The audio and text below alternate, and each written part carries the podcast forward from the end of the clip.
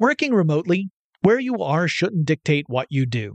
Work from the road by turning your vehicle into a reliable high-speed data Wi-Fi hotspot with AT&T in-car Wi-Fi. On the network that covers more roads than any other carrier, take your work on the road and AT&T will be there to keep you connected. Connect up to 10 devices and stream conference calls, finish up that presentation, or answer last-minute emails. Why wait? Go to att.com slash in-car Wi-Fi today for free trial eligibility. Based on independent third-party data, number of devices varies by manufacturer. Always pay careful attention to the road and don't drive distracted. Wi-Fi hotspot intended for passenger use only when vehicle is in operation. Compatible device and vehicle required. Running a business is no cakewalk, but with SAP Concur Solutions, you can be ready for anything. You can manage travel, expenses, and AP all on one platform that's packed with AI and best practices, and that delivers it all through an easy, clear, I can't believe how simple that is experience. So, while not much can be done about that guy who never fails to burn the microwave popcorn and stink up the entire office, with SAP Concur, you can easily handle almost anything else.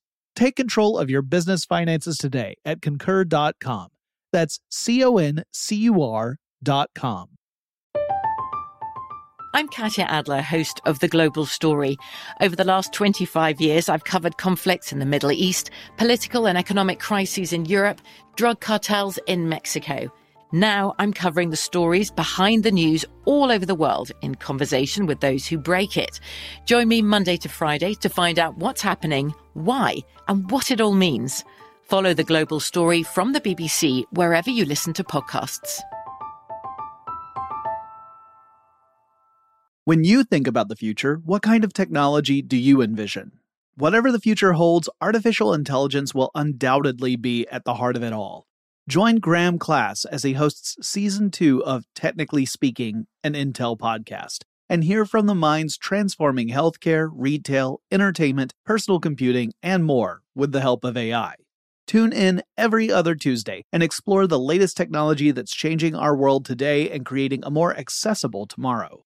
Listen to Technically Speaking, an Intel podcast on the iHeartRadio app, Apple Podcasts, or wherever you get your podcasts.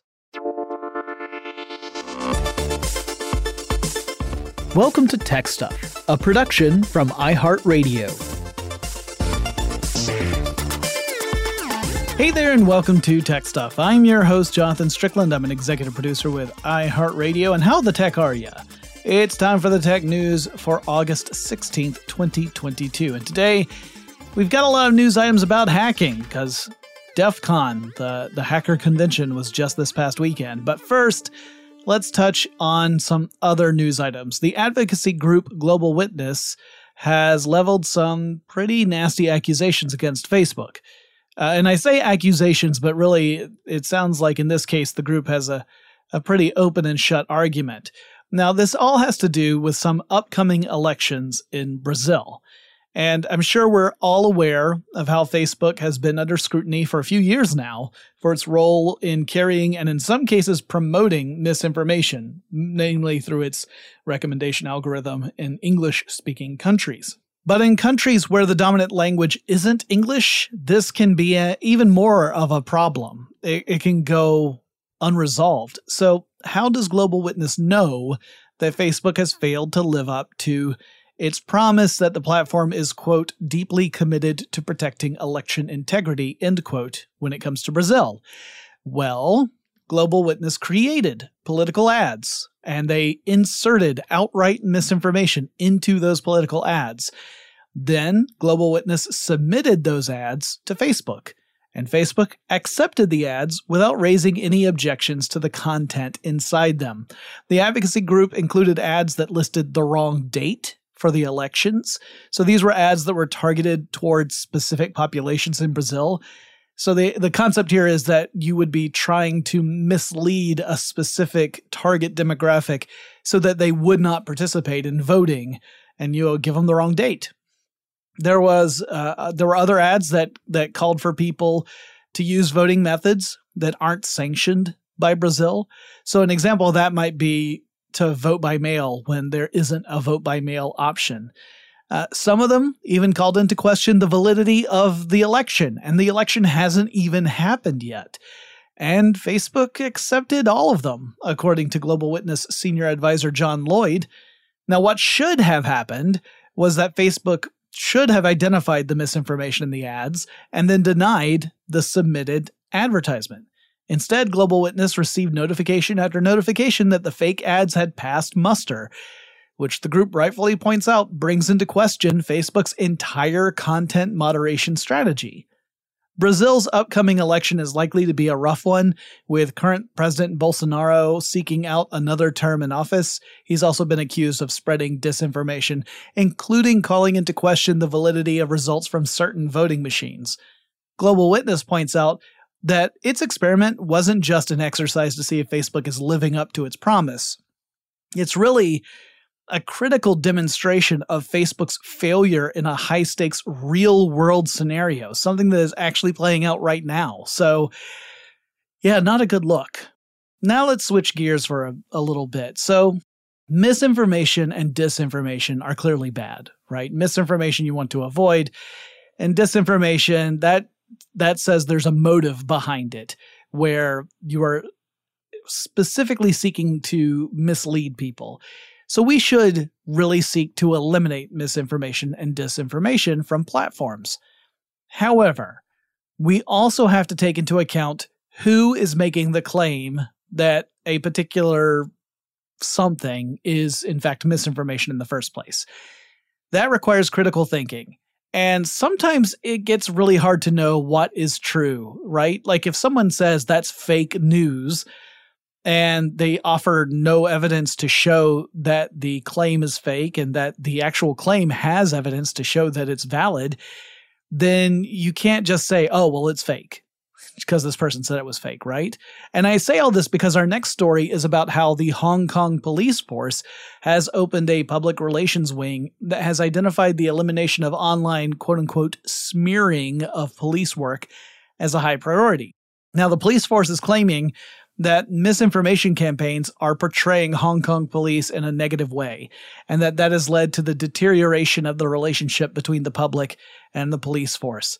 Whereas some of the critics would say the police using uh, increased force against citizens is the deteriorating relationship that we should be concerned about. So you could argue that the Hong Kong police force is looking to censor voices that criticize the police or bring attention to situations that at least seem to indicate an abuse of power. In other words, you could argue the police are using the label of misinformation to silence activists and critics in an effort to control the narrative. So dealing with misinformation is a tricky thing. I don't mean to suggest that it's super easy. You always have to examine the validity of the claim that something is misinformation to start with. Now, in the case of Global Witness, that was obvious, right? Because the group outright inserted falsehoods into political ads. There's no denying that. They were testing it and saw that Facebook failed. But in the case of Hong Kong, it looks like it's more of an authoritarian move in order to try and limit dissent. So, again, while we should be aiming to eliminate misinformation, we always have to be cognizant of where the claims of misinformation are coming from and to weigh them carefully to make sure that this isn't just an attempt to silence uh, a critic. According to Bloomberg, Apple is looking to insert more ads into the iPhone experience, namely within certain first party Apple apps.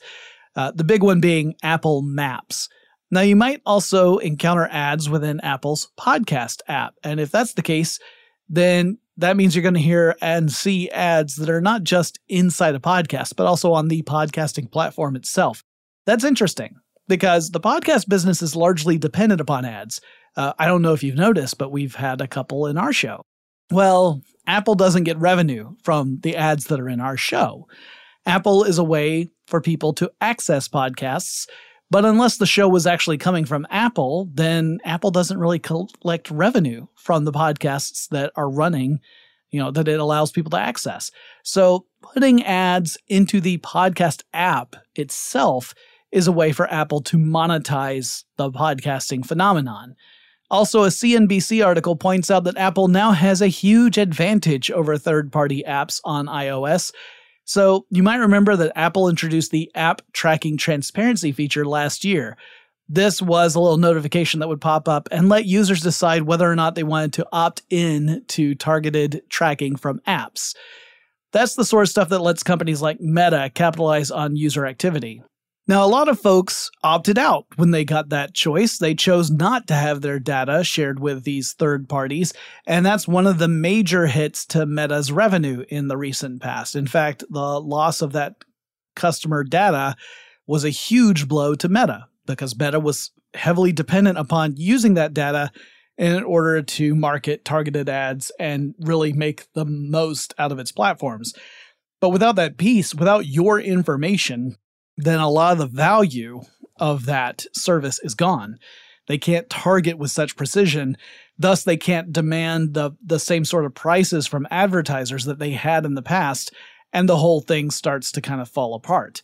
Now, Apple still has all that information, right? Like they've collected that info. It's not, it's just that they're not sharing it with third parties. So you could imagine a future in which Apple builds out its own advertising business, for example, and leverages the data that other parties aren't allowed to access. At least not without users opting into the experience, right?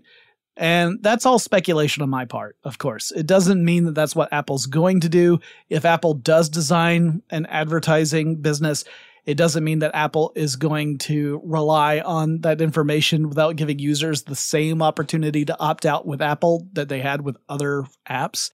None of that is is known one way or the other. But uh, if it did happen, uh, it wouldn't surprise me, although it would bring more anti-competitive scrutiny onto Apple, which the company is already dealing with across the world in various uh, uh venues. So we'll have to see if that, in fact, is where we're headed.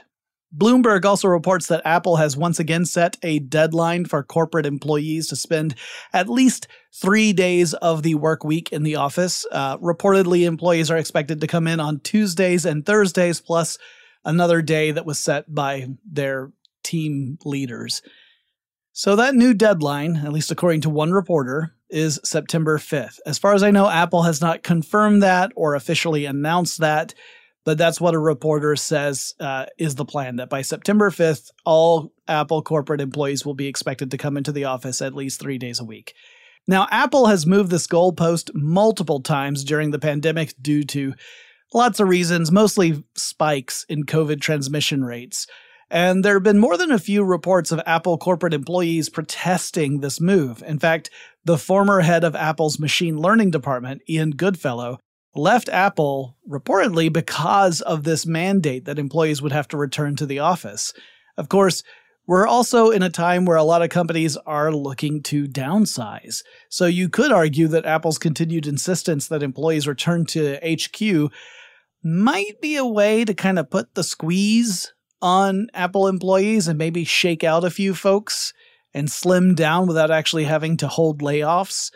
Of course, that's just a, a possibility. I'm not saying that Apple is doing that. I'm saying that other companies are doing that. I just don't know if Apple is.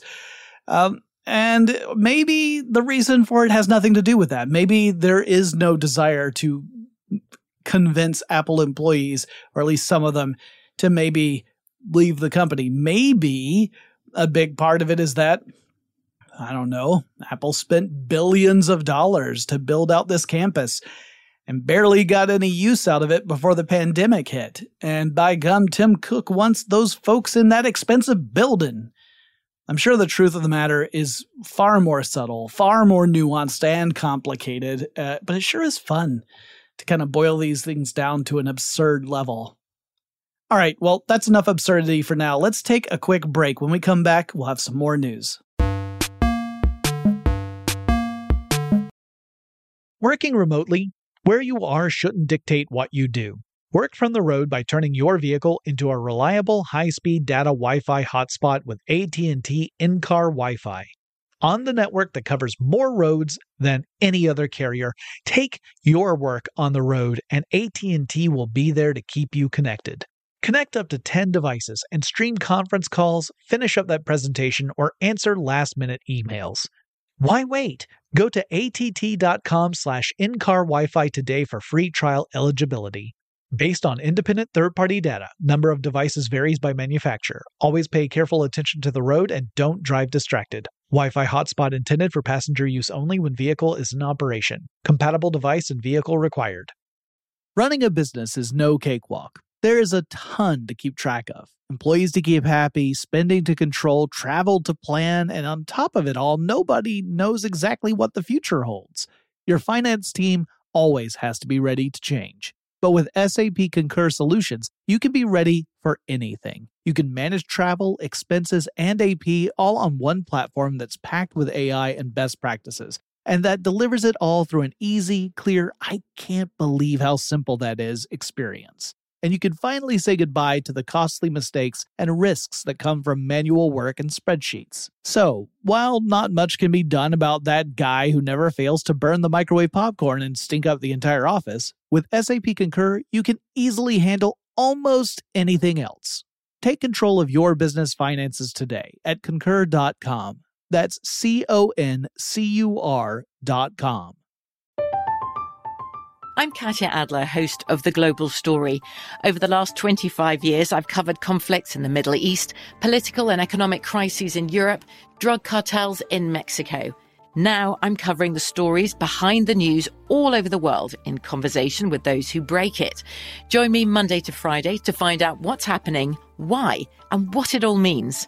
Follow The Global Story from the BBC wherever you listen to podcasts.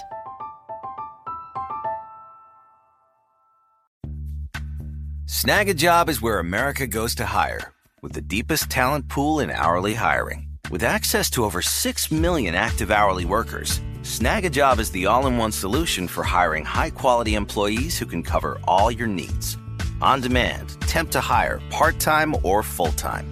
You name the position warehouse worker, retail associate, grocery store clerk, fitness trainer, baker, stylist, bellhop, podcast producer. Yeah, Snagajob's got a worker for that. With our easy to use platform, you're able to seamlessly post and fill available positions quickly with a dedicated customer support team to provide all the help you need along the way.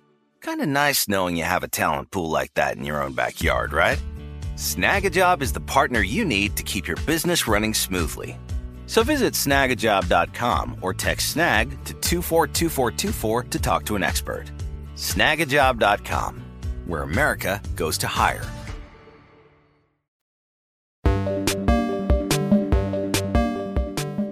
Before the break, I was talking about Apple asking or telling employees that they needed to come back to the office.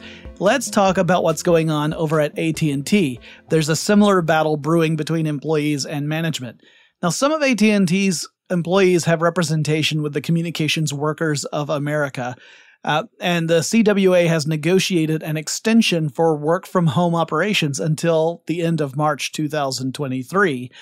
However, some AT&T employees are saying that there are already groups within the company that management has forced to come back to the office now. So they're saying it just it depends upon which department you work in and what team you work for.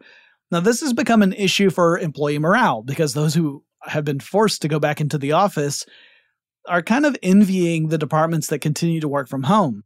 A lot of folks have said that working from home had no negative impact on productivity or performance. So there was no downside to the company for them working from home, and that moreover, workers were saving money on stuff like transportation and other expenses that led to a boost in quality of life for the workers. So the narrative that we're seeing develop across the entire industry is that workers feel the real reason employers want them in the office isn't so much about contributing to the bottom line. It's not so much about performance and productivity and creativity and collaboration. It's more about surveillance and control. If the employees are not in the office, they can't be watched and they can't be controlled. And whether that's a realistic narrative or not, I don't know. I'm, I'm certain that most bosses aren't thinking of it in those terms. But I know that that's a narrative that is growing in in uh, in size across the industry. Right, you're seeing more and more people essentially boil down the the matter into those kind of terms. So I know that any company out there that really wants to bring its employees back into offices needs to be able to address that concern in a satisfying way, or then that narrative will continue to grow there as well. If your employees are convinced that the only reason they're being brought back into the office is so that the boss can keep an eye on them and that's it, then that's not a good narrative, right? That that's that's going to paint the company as a bad place to work. That it's unreasonable. So again, I don't think that that's necessarily where most companies are. I, I can't imagine most bosses actually thinking in that that way, but they need to get ahead of it if they want people to come back into the office and not have it be a catastrophic effect on the morale of the employees. Signal, the encrypted messaging service, reported that a phishing attack on Twilio Incorporated could mean that up to 1,900 Signal users had their phone numbers revealed to the attackers. So here's the breakdown. Uh, Twilio is a verification services provider, and Signal uses Twilio's verification services. So Signal was not compromised. The hackers did not target and and compromise Signal. Instead, they compromised a company that Signal partners with for the verification services. So the good news is that the attackers seem to only have been able to get the phone numbers. Not even like the names of the people that the phone numbers correspond to, just the numbers that represent devices that have Signal installed on them. And it's just 1900 of them. That really limits what the attackers can do with that information. They could conceivably attempt to re register a device's number, but that's about it. They didn't have access to message history or profile information or anything like that, so it could have been much worse. But it does bring into focus the interconnected nature of tech companies and how challenging it is to create a secure process. Because if you're relying on another party to provide services that make your company, you know, services possible, you might not have total control over your own security procedures because some of them are dependent upon another company entirely. So, yeah, it's complicated. Not long ago, a security researcher named Lennart Wouters, and my apologies for butchering the name, revealed that he was able to use a homemade device to hack into Starlink, the satellite internet service provider arm of SpaceX.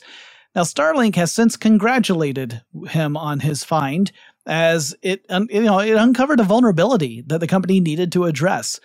And you know, he wasn't being a malicious hacker. He was testing the security of Starlink's technology and found a, an inroad. And the way I think about this is that if researchers didn't do this and didn't reveal their findings, there would be a danger that these vulnerabilities would go unpatched and then someone eventually who has bad intentions would discover those vulnerabilities and then do nasty evil things with that information. To that end, Starlink and SpaceX have announced a bug bounty program, inviting security researchers to poke and prod and look for vulnerabilities. And if they discover and report one, they get rewarded up to 25,000 bucks depending upon the nature of the vulnerability, which is a responsible way to try and keep systems safe because if you're not supporting some sort of bug bounty, you're inviting hackers to make money from those same vulnerabilities in more nefarious ways. And finally, this past weekend, as I said, was DEF CON, a hacking convention, and a place where you absolutely want to make sure you're only carrying a burner phone that has none of your personal information on it. And one of the hackers attending goes by the handle Sick Codes. And among Sick Codes' accomplishments is jailbreaking John Deere farm equipment.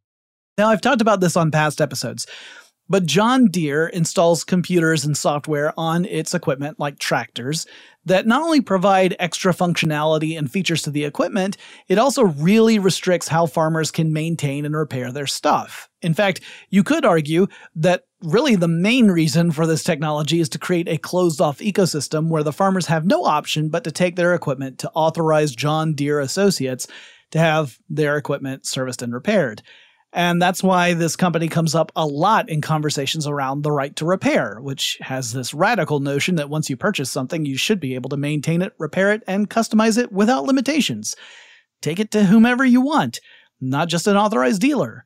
You know, because you bought the ding dang darn thing, but companies like John Deere have these systems in place to make that difficult or impossible.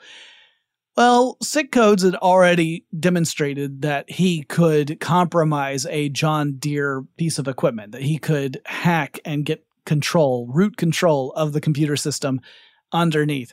But this year at DEF CON, he partnered with a Doom modder named Skelegant, or Handle Skelegant, and she created a version of Doom that you could play on a John Deere tractor. Like, it had you mowing down demons in a cornfield. So great sense of humor, Skelegant. I really dig that. And just showed that, yeah, ultimately, this is just a computer system. And all you have to do is get around the various uh, gates that John Deere has put up blocking you from having root access, which Sick Codes has already demonstrated he can do. Interesting stuff. Well, that's it for this episode of Tech Stuff. I hope you're having a great week, and I'll talk to you again really soon.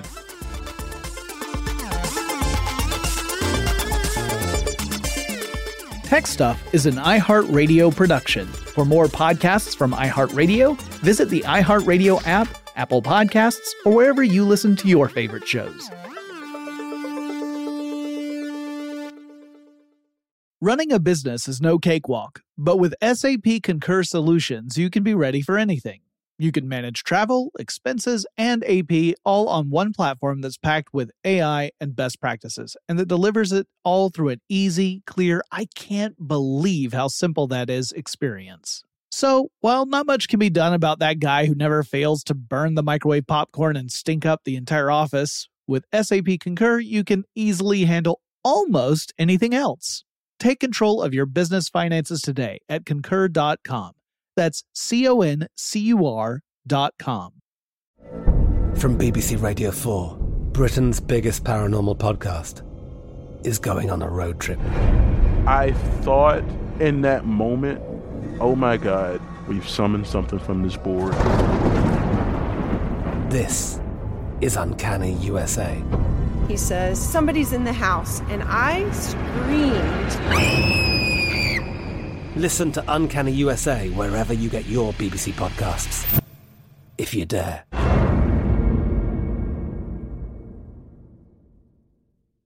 Xumo Play is your destination for endless entertainment. With a diverse lineup of 350 plus live channels, movies, and full TV series, you'll easily find something to watch right away. And the best part? It's all free. Love music? Get lost in the 90s with iHeart 90s, dance away with hip hop beats, and more on the iHeartRadio music channels. No logins, no signups, no accounts, no hassle. So what are you waiting for? Start streaming at play.xumo.com or download from the app and Google Play stores today. All you can stream with Xumo Play.